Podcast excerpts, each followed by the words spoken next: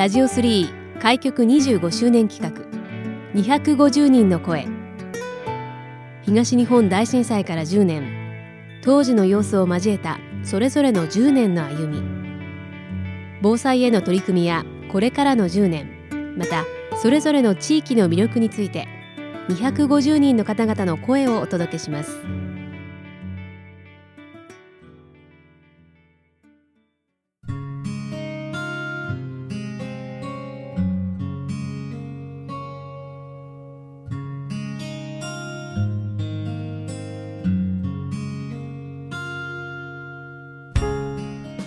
ラジオ3開局25周年企画250人の声。今回は宮城鉄魚クラブの代表をされていらっしゃいます坪子正弘さんにお話をお伺いします。坪子さん今回はよろしくお願いします、はい、どうぞよろしくお願いします。えまずはじめに坪子さんがこれまでされてこられたお仕事についてご紹介いただけますでしょうか？はい、はい、えっ、と地元の新聞社の、えー、販売会社を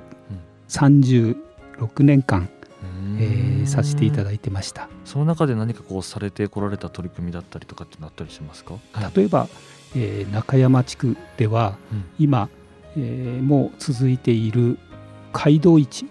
というお祭りといいますか、うん、商店会の販売会なんですけれども、うん、その仕掛けなども提案させていただいたり、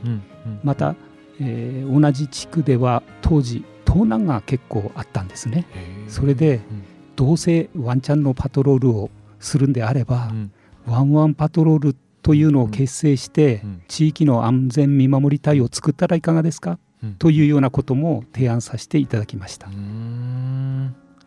りがとうございます。まあ、そんな坪子さんですけれども、まあ、今年で東日本大震災から10年を迎えましたけれども、はい、地震があった当時っていうのは坪子さんどのように過ごされていらっしゃったんですか、はい、はい、えー、本当に忘れられない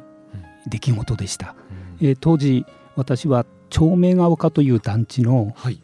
支店で勤務をしておりまして、はい、めったにないことではあるんですけど早朝勤務をしておりました、はい、でうちの方に早く帰ってきましてでまあ遅い朝食を取ろうとして台所に立った途端に地震が来たわけですね。とても驚きました。ただ、あの私宮城県沖地震を経験してまして、はい、当時の地震に比べるとその揺れ方というか体感ですね、うん、それは宮城県沖地震の方がすごく衝撃的でしたのでその慌てるとか、うん、そういうことはほとんどなかったんです。その後すぐにですね、大きな地震だったので、まあ、会社には向かなければならないと思いまして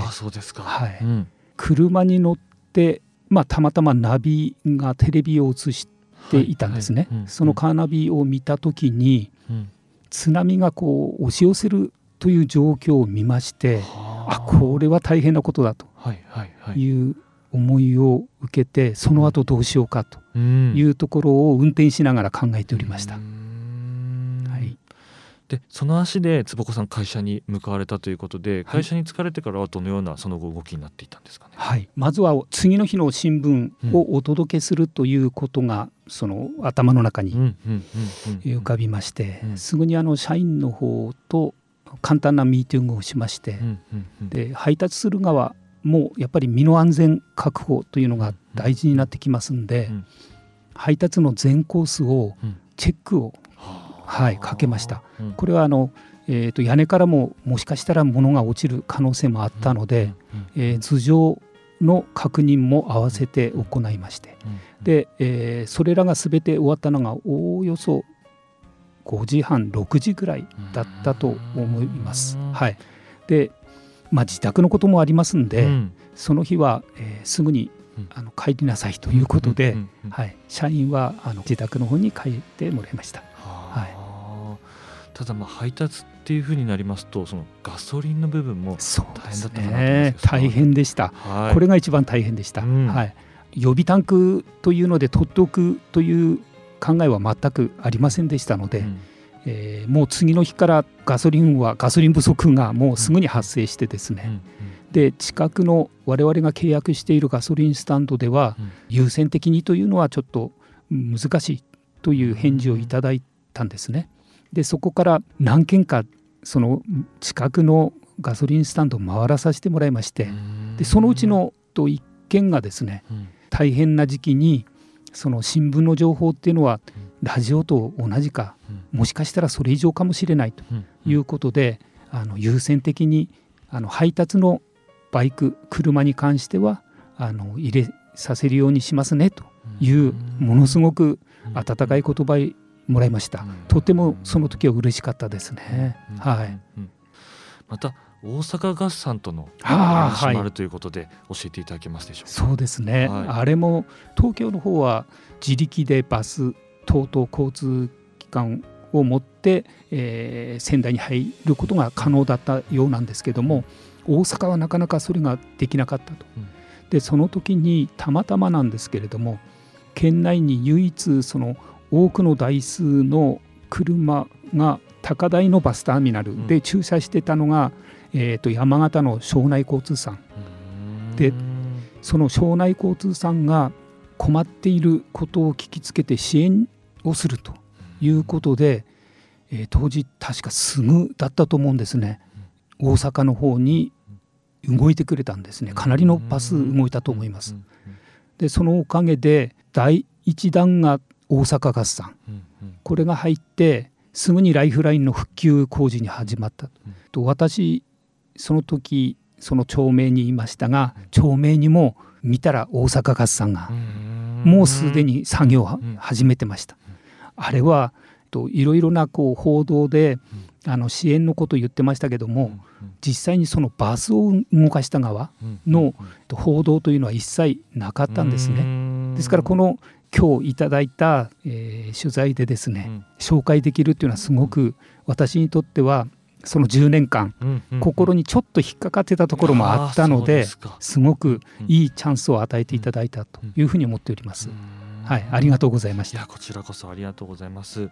そんな坪子さんですけれども、あの冒頭にもご紹介させていただきました宮城鉄魚クラブの代表されていらっしゃるということなんですけど、はい、こちらはどういった取り組みされていらっしゃるんですか？そうですね。宮城県が国の天然記念物指定のエリアを持っている沼がありまして、その沼にはその鉄魚というお魚が住んでいます。えー、その鉄魚というのは、えーと、ヒレの長い船なんですけれども、はい、今までのその鉄魚を見ていますと、うん、えー、何でしょう卵をから、えー、孵化させて、それを普通に飼育すると。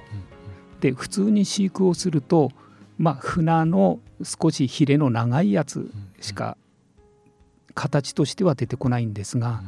それを孵化する前にその栄養を含めてその環境を整えてやることでヒレをもう少し長くしてなお体の作りも変えてやるということを私たちの会で見つけたといいますか。はい、でこれは会員それぞれがいろいろな分野のトップブリーダーなんですね。でそれが全部国内ではそれなりに名前の知れた人たちなんですよ。でそこの中から、はい、えーと、水に関する情報をですね、うん、みんなで持ち寄って水を作るにはこうしたらいいとかあるいは餌はこういうものがいい、まあ、退職の問題ですね。うんうんうん、ということでいろんな研究をするしようよと言って集まった会が宮城鉄業クラブという会になります。はい、おかげさまであの宮城県の、えー、よそのというか私たちの会以外のところでも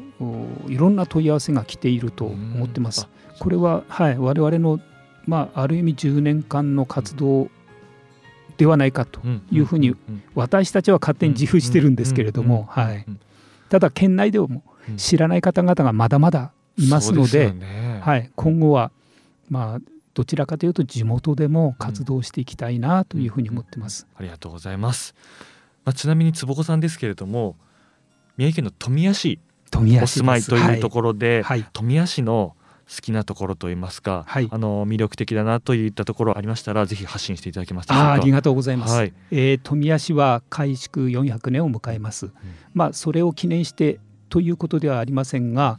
えー、富谷の旧町にですね醤油屋さん跡地を、えー、改装して富谷宿という新しいその観光地ができました。まあ、これがある意味富谷では初めての観光地ではないかというふうに思うんですけれども、はい、ぜひそちらに行っていただいて、うん、その富谷市の庁舎の屋上で作った蜂蜜とかですね。これあの、えーと、加熱してない生蜂蜜ですんで、はい、そういう蜂蜜を味わっていただいたり同じく実はモンキーマジックの方々が出店している蜂蜜屋さんもありましてこれもまた富谷市内の、うんえー、養蜂してまして、えー、どちらも私、えー、いただきましたけれども香りがやっぱり違います。あの蓋を開けると誰でもわかると思うんですけども、えー、ものすごくこの独特の香りがしましてとても美味しい蜂蜜がいただけると思ってますし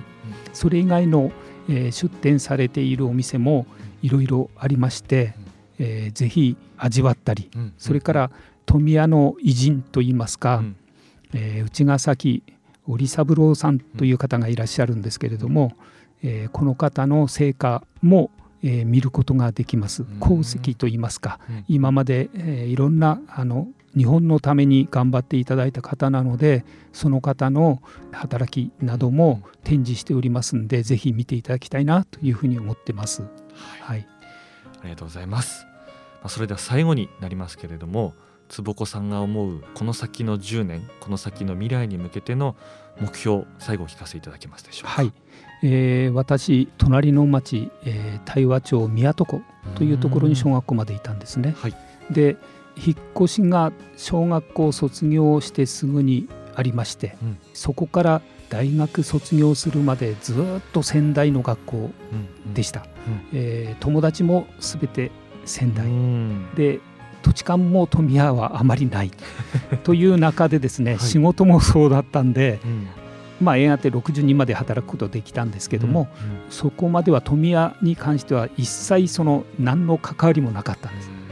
えー、これからですね、はい、その要請を送るといいますか、うん、富谷でいろいろお世話になることもありますんで、うん、その富谷をなんとかそのいい意味で、えー、発展させたいなというふうに思っております。今富谷では住追町日本一を目標にいろいろな活動をしています、特に若い方々、えー、一生懸命頑張ってくれてます。まあ私たち年寄りもですねその熱い思いに十分応えられるようにいろいろ支援をしていきたいというふうに思ってます。この10年と言わずですね、命ある限りと言いますか ずっと支援していきたいなというふうに思ってます。はい、はい、ありがとうございます、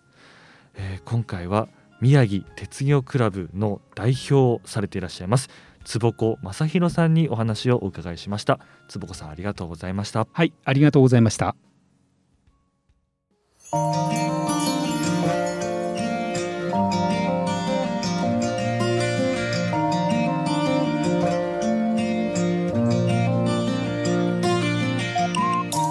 ラジオ3開局25周年企画。250人の声。ラジオ3のホームページからもアーカイブでお楽しみいただけます。どうぞご覧ください。次回の放送もお楽しみに。